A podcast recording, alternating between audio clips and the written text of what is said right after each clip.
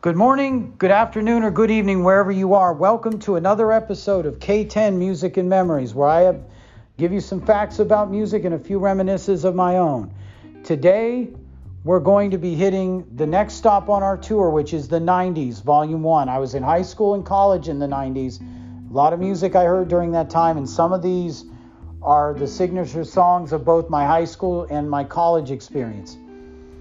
Let's we're not going to waste a lot of time. We're going to get right into this. We're going to start with our first track. It's It's So Hard to Say Goodbye to Yesterday by Boyz II Men. This was Motown single number 374 632 168 7. It was also issued as a cassette single. This was released August 1991, peaked at number 2 on the Billboard Hot 100 in December 1991. Also hit number 1 on the R&B chart. This is from the album Cooley High Harmony.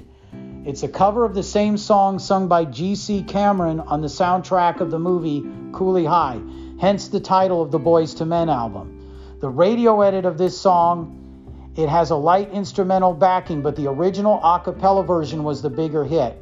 This was covered by Jason Mraz and Angela Aki, among others. This song I remember vividly because this was the definitive anthem of my senior year in high school.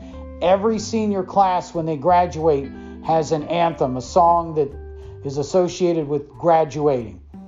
Some some later classes had Everybody's Free to Wear Sunscreen by Baz Luhrmann. Some of them had Vitamin C's Graduation Friends Forever.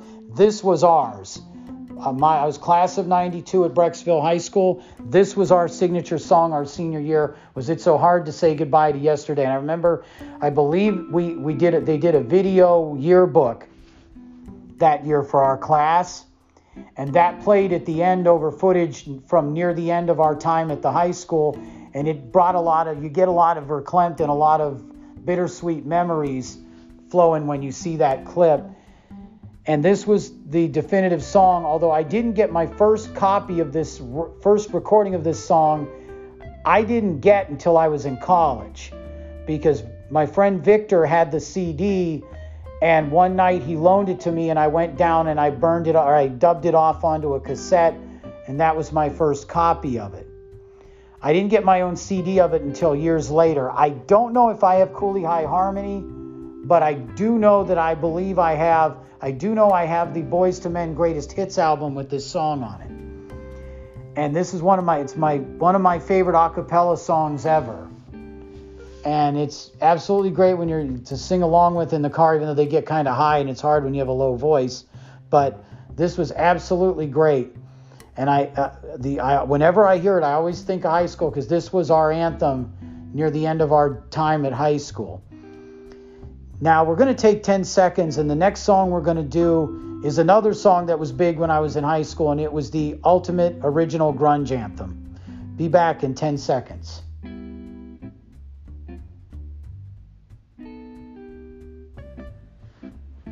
And we're back. The next song we're going to cover is an absolute classic of the grunge era and the ultimate ultimate grunge anthem. It smells like Teen Spirit by Nirvana. It's from the album Nevermind it was also issued as DGC Sub Pop single number DGCS 7 19050.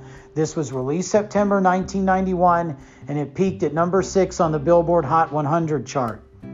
This is Nirvana's signature song. The most famous cover of this song was the parody by Weird Al Yankovic called Smells Like Nirvana. We'll get into that later. Believe me, we'll get into Weird Al plenty later, and I We'll cover that when we can. But for now, I just wanted to put that out there that this that was the most famous cover of the song. Also, I have a Gregorian chant cover by a group on a CD called Chant Mania by a group called the Benzedrine Monks of Santo Domenica. In case you don't know who that group is, the group is better known as Big Daddy. Remember Big Daddy I told you about in my early, my previous episode?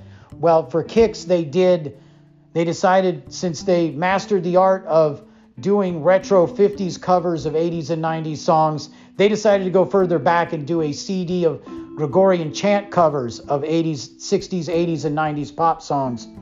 This was before the group Gregorian was a thing. And this was their cover of Smells Like Teen Spirit was on there. So if you ever want to hear what Green Smells Like Teen Spirit sounds like as a grunge anthem. Take your shot at it. It is on iTunes. But I remember this song when Nirvana's song came, when Nirvana came out in general. I remember in high school, everybody's like, Have you heard Nirvana? This is awesome. Have you heard Nirvana? And I didn't know what Nirvana was, or I, I had a rough idea of it, I, but I never heard the original Nirvana song until years after I was in high school. I think I got my first copy after I got my copy of the Weird Al parody, because even when the Weird Al parody came out, I hadn't really heard of the song. And then once I heard the parody, I went back I got to get the original and see what this sounds like. And they're both pretty, they're both great. And this is one of those songs that also is a great workout song, as an aside. It's got that up tempo and that power and energy to it that you could probably use it to power through a workout. But this was Nirvana was the biggest thing my last year in high school. And everybody was bringing, I think they brought cassettes of it to school. They had dubs, you know, tapes of dubs of the album. I think they had their first album. Some of them had the first album too, but this was the album. When it hit, it was the biggest thing. Biggest thing when Nevermind hit was the biggest album, I think. And everybody was talking, have you heard Nirvana? This is absolutely great. I remember hearing everybody in high school saying it. And this could have, if it hadn't been for the Boyz II Men song, this might have also been another one of our top anthems as we were graduating. Well, we're going to take 10 seconds here, and the next song we're going to talk about is a song I was introduced to by Brad, my brother Brad, and it became a mainstay in my collection after that. We'll be right back in 10 seconds.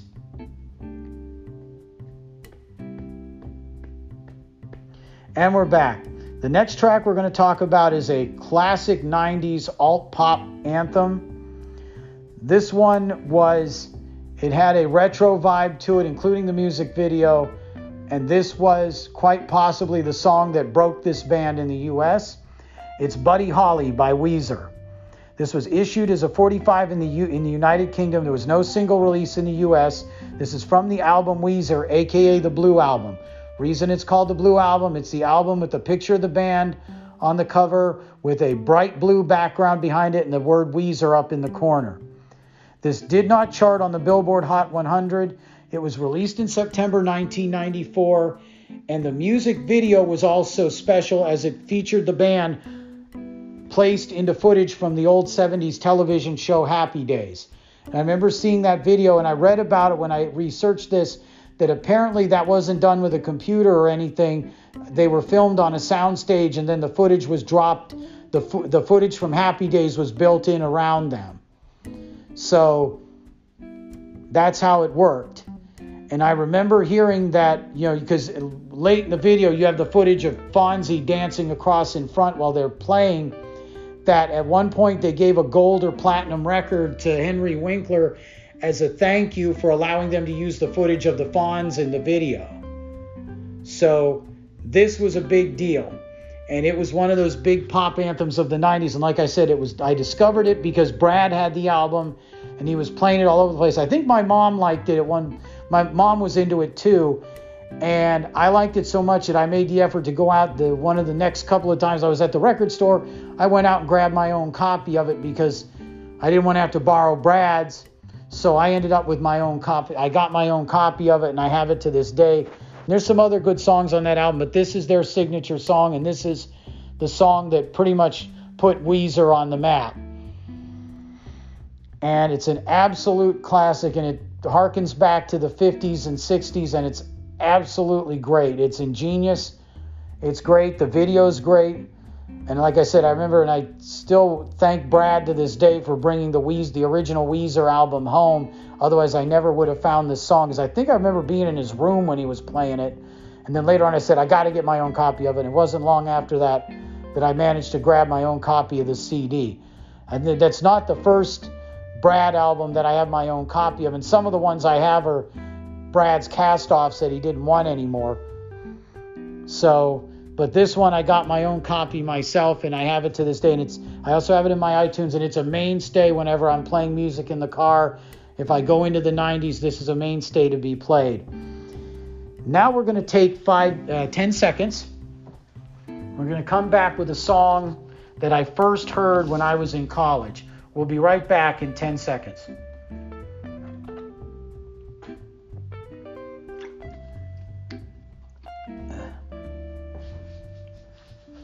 And we're back. Next track we're going to talk about, we're going to jump forward a little bit to the end of my, to the middle of my second year in college. This is when I was firmly established with hanging out with Victor and some of his friends.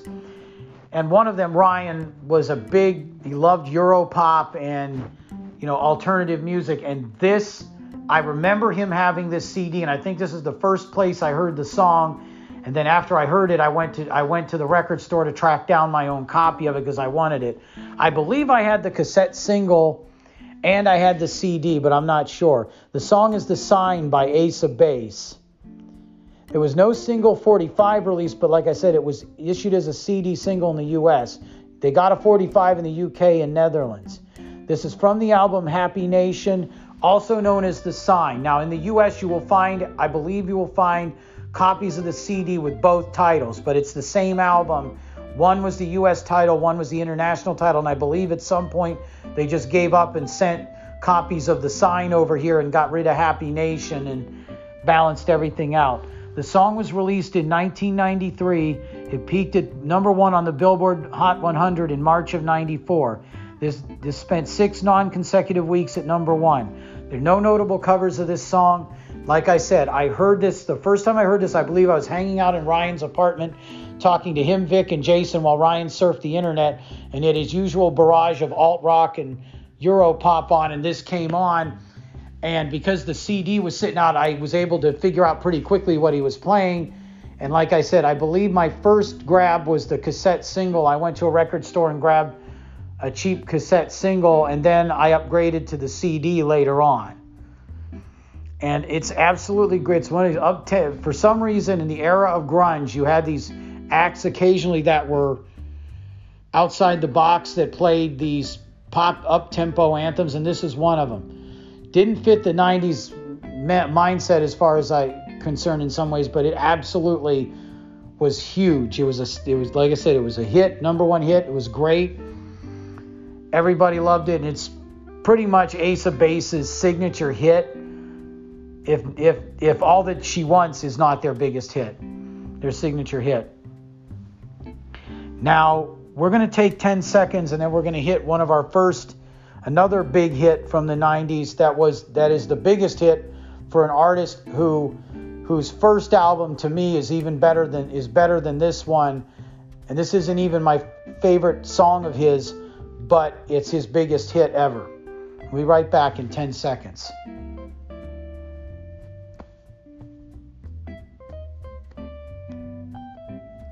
And we're back. The next track we're going to talk about is an absolute classic from the mid 90s. It was a comeback hit for a guy who had an album in the 70s that was a cult hit.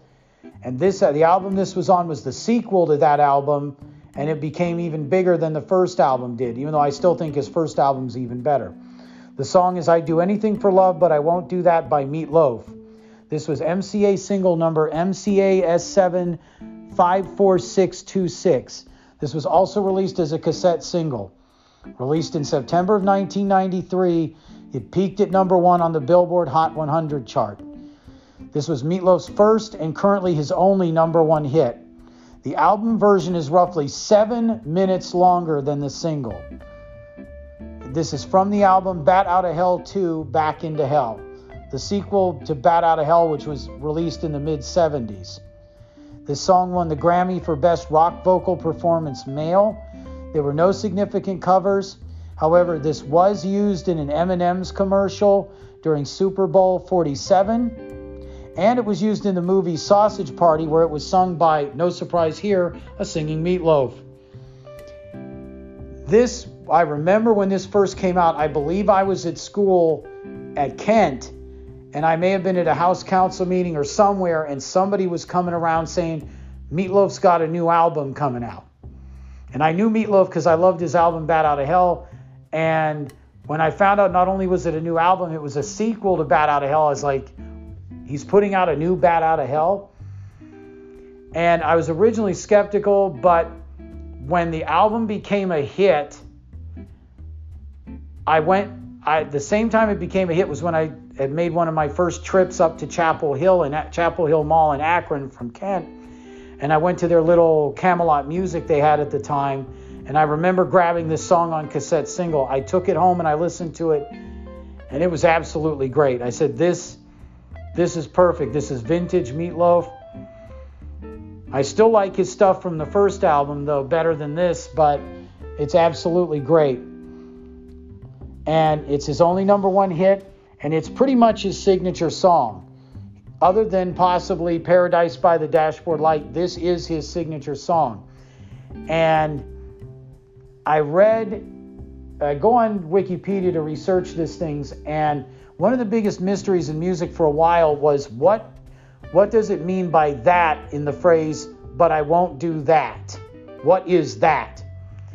If you read Wiki, the Wikipedia entry on this song, you have to follow the lyrics of the song, and the lyrics do tell you what that is. But in the interest of saving time and tape space here, I'm not going to try to go into it in, in extent but it's there. If you read the notes on Wikipedia, it tells you exactly what that is. This was the video, music video of this was a retelling of Beauty and the Beast, with Meatloaf obviously as the Beast. And I remember the video, you had the flowing curtains, you had everything in this video. It was an absolute work of art when it came out and this was absolutely it was a great song not my favorite meatloaf song but this is absolutely it was a perfect comeback vehicle for him and, and it was fitting that it ended up it num- ended up topping the charts for a while and like i said the you can there are cds that have the single version on there you just have to dig a little bit because the album version again is seven minutes longer than the sing than the single but if you like the song that much the 12 minute song will do you much better than the 5 minute will.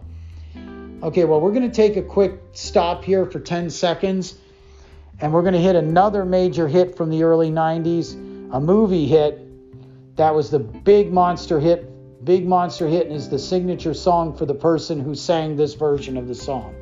Be back in 10 seconds.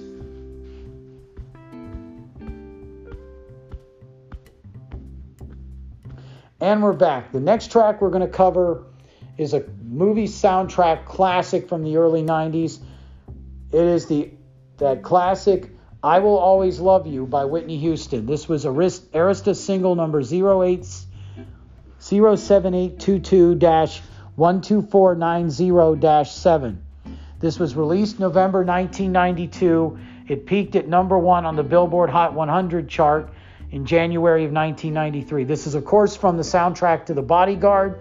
This spent a then record 14 weeks at number one and is the best selling single by a female artist. This, uh, this topped the U.S. iTunes charts hours after Whitney Houston died in 2012. This was the first song to, to hit number one on two different occasions since The Twist.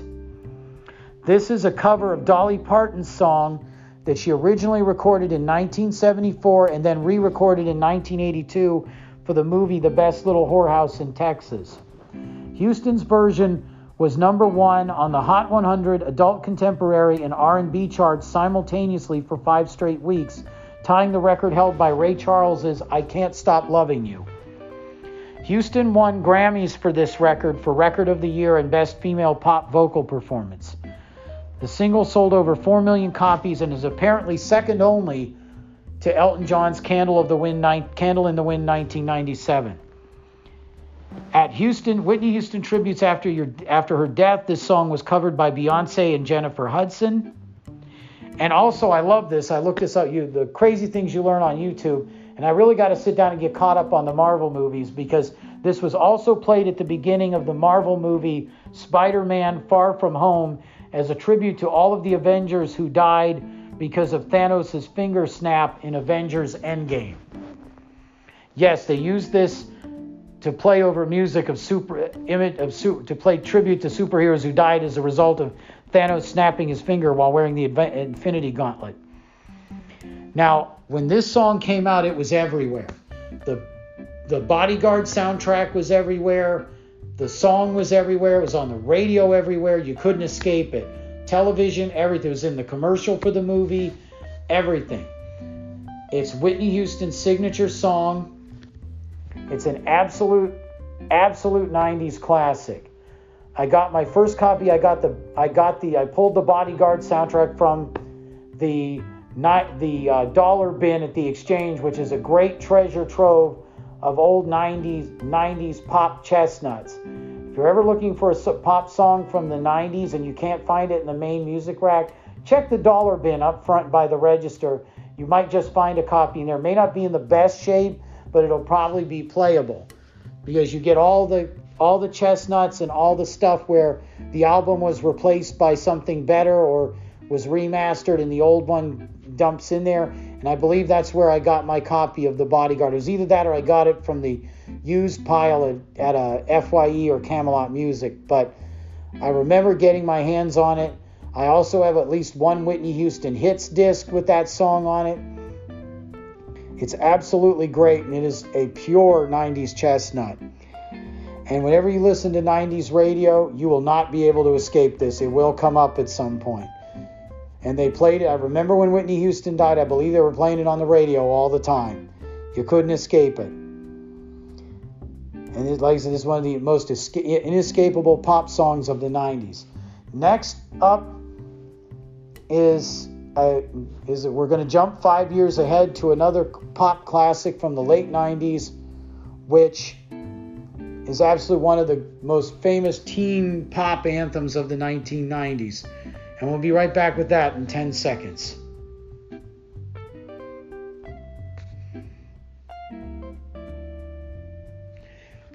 Well, we're back and we're ready for the next song. This is another chestnut from the late 90s, a classic teen pop anthem and the signature song for the band that recorded this.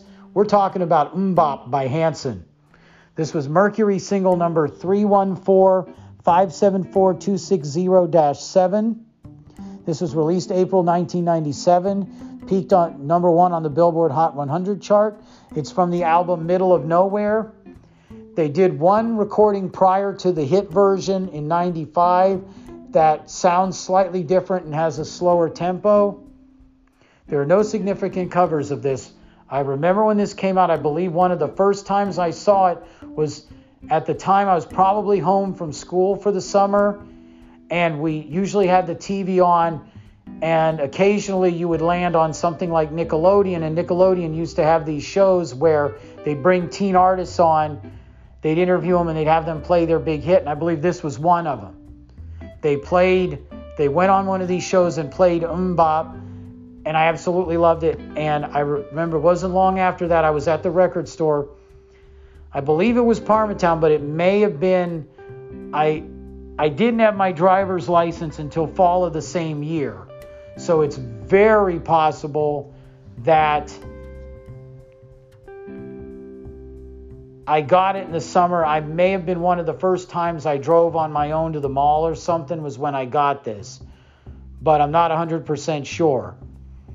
But I do know that it wasn't long after I heard it that I went and grabbed a copy at the record store and was and I still have that to this day. It's like I said, they I probably also heard it on Nickelodeon because they were on some show and they played the song for the crowd. This is Hanson's signature song. If you hear the name Hanson, band name Hanson, this is the first song you think of.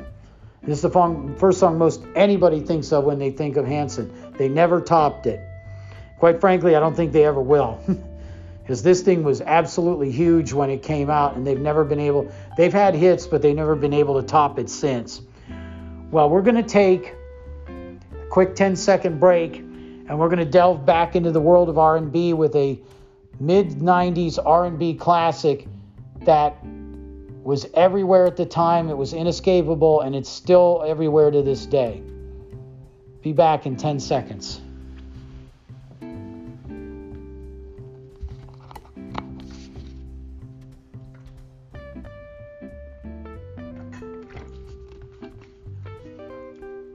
And we're back.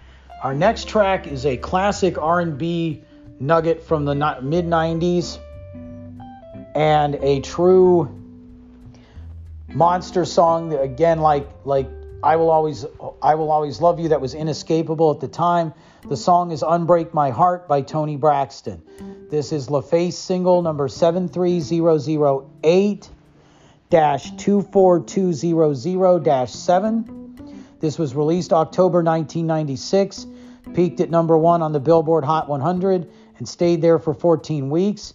This also spent 14 weeks on top of the adult contemporary chart. It has been covered by Il Divo and Weezer, among others. This is from Braxton's album Secrets. And again, this was inescapable when it came out. It was inescapable for years after. Anytime you listen to any station that played 90s pop, you were getting this at some point. You put the 90s station on Sirius XM, you're going to get it. I have the because at the time I got my copy of this, I was trying to compile a collection of the biggest hits of the 90s, and this came to mind.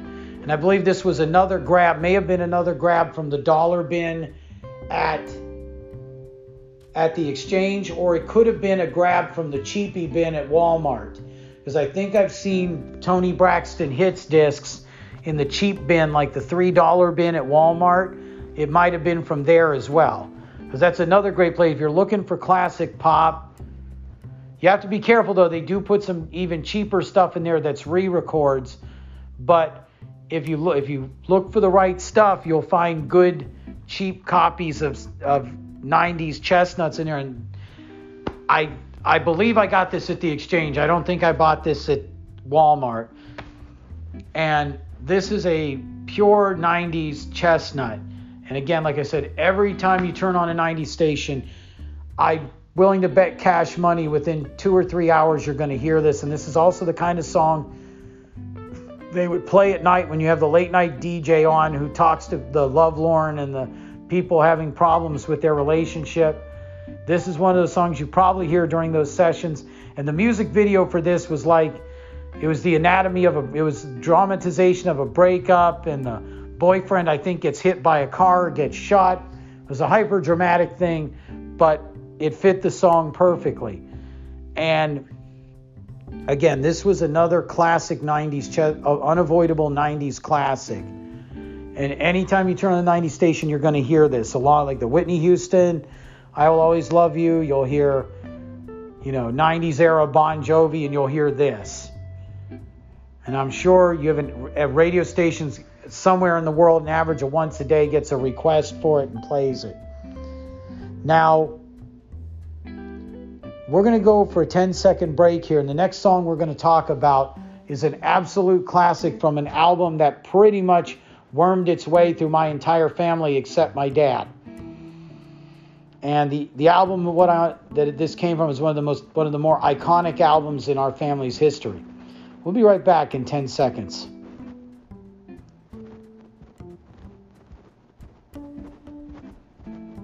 And we're back. The next song we're going to talk about is an absolute classic that wormed its way through my family. The album is on, I believe everybody except my dad in our family has owned a copy of this CD at one point or another. The song is The Distance by Cake. There was no US single release. This is from the album Fashion Nugget. I don't have to say that for my family, as my family doesn't know what Cake album this is on. We all don't own copies of it. This was released in October 1996. This did not reach the Billboard Hot 100, but peaked at number four on Billboard's Modern Rock charts. This song was covered by Relient K, and it was covered. It was covered as a bonus track on the music on on the Alvin and the Chipmunks music game Alvin and the Chipmunks for the PlayStation 2. And I also have to mention one other cover. It was a remix of the song that focuses on the first long of the sign, line of the song, "Reluctantly Crouched on the Starting Line." done by Neil Cicierga. That's C I C I E R G A. I had to mention him because my brother mentioned him the last time we were together for dinner, and he said he mentioned this guy, that guy, and he does a lot of these re- weird remixes of old songs. And this is on the album that he was that Brad was pushing.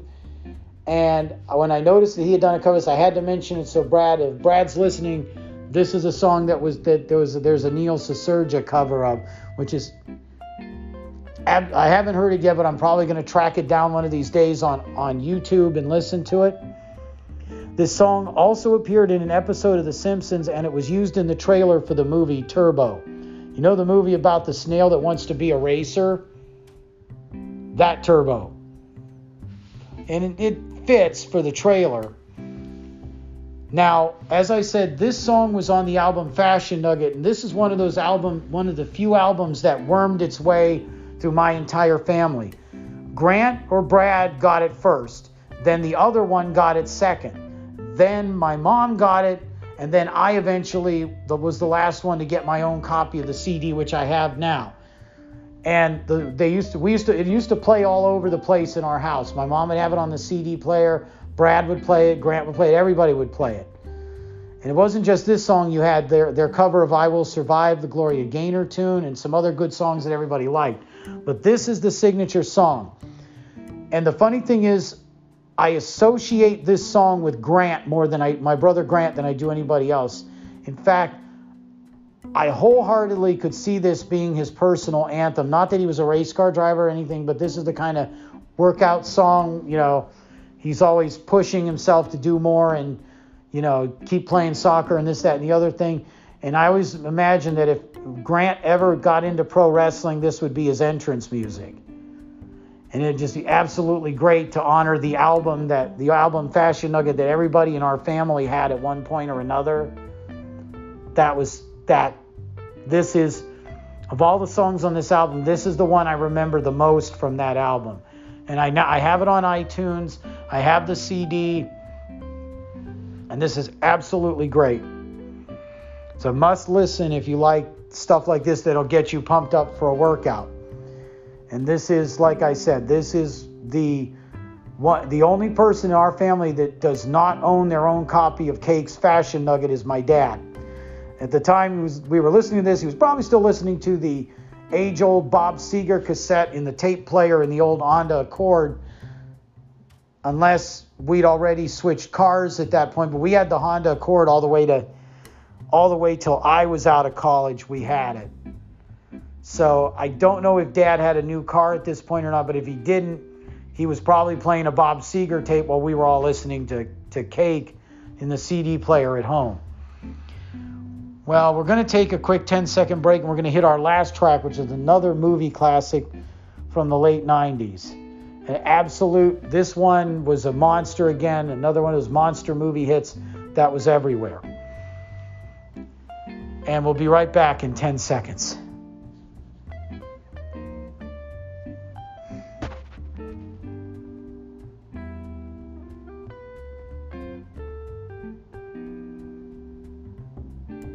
And we're back. We're about to hit our last stop on the tour of the 90s. This is an absolute epic movie song.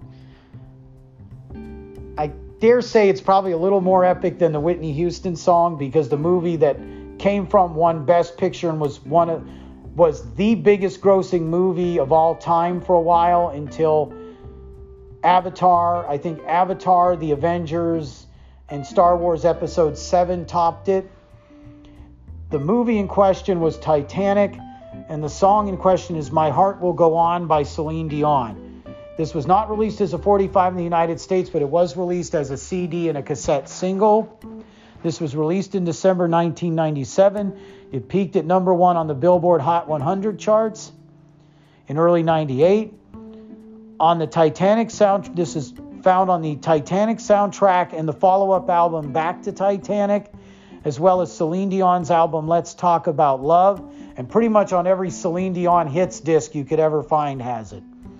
The version on Dion, Celine Dion's album Let's Talk About Love is what I call the single version with a different ending than the soundtrack version.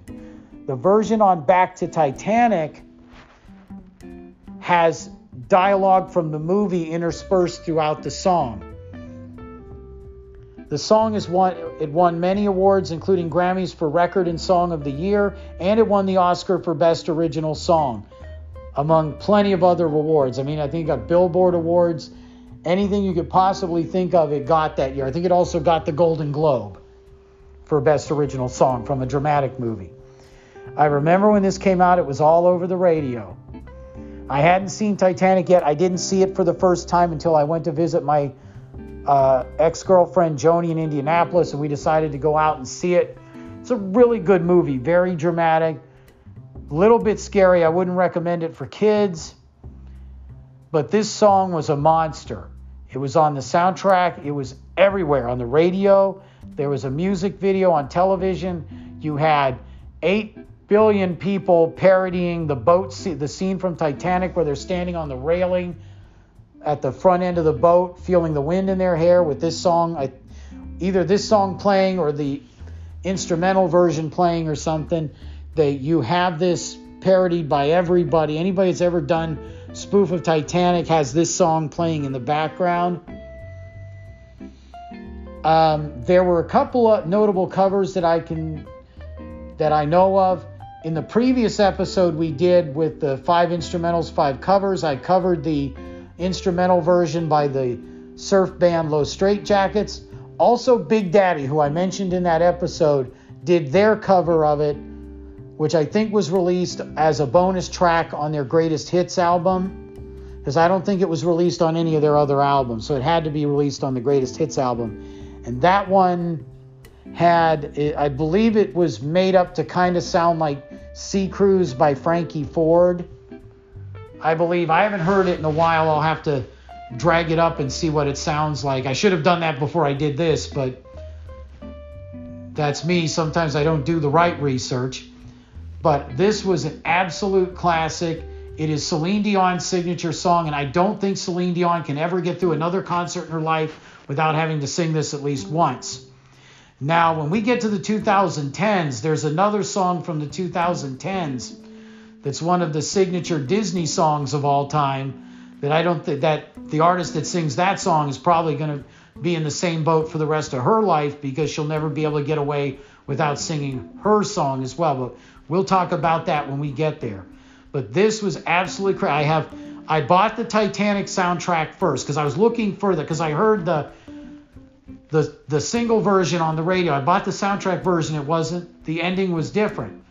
I bought back to Titanic thinking that the ending would be the version you hear on the radio, but then they had the audio clips from Titanic interspersed in.